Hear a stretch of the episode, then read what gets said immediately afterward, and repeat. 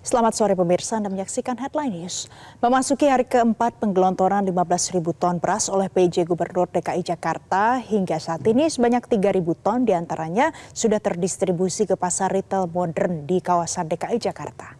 Kepala Seksi Warehouse dan Pendistribusian Food Station Cipinang, Ahmad Trofi mengatakan sebanyak 3.000 ton dari 15.000 ton beras sudah digelontorkan secara merata ke pasar retail modern di kawasan DKI Jakarta, termasuk ke sejumlah minimarket.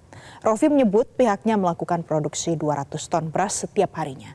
Selain Bulog, suplai beras diketahui juga berasal dari berbagai daerah seperti dari Indramayu sebanyak 150 ton per hari, Ngawi 90 ton per hari, dan Lampung 46 ton per hari. Sebelumnya PJ Gubernur DKI Jakarta Heru Budi Hartono menjelaskan distribusi beras ke pasar retail modern ini akan dilakukan secara bertahap mulai 21 Februari 2024 hingga menjelang lebaran.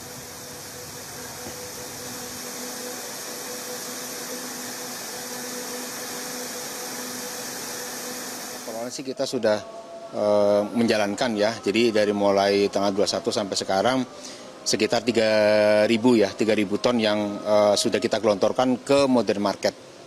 Untuk bahan baku pun sama ya, bahan baku pun sama kita udah masuk dari dibantu oleh uh, Bulog itu sekitar sampai hari ini sekitar Jelajahi cara baru mendapatkan informasi. Download Metro TV Extend sekarang.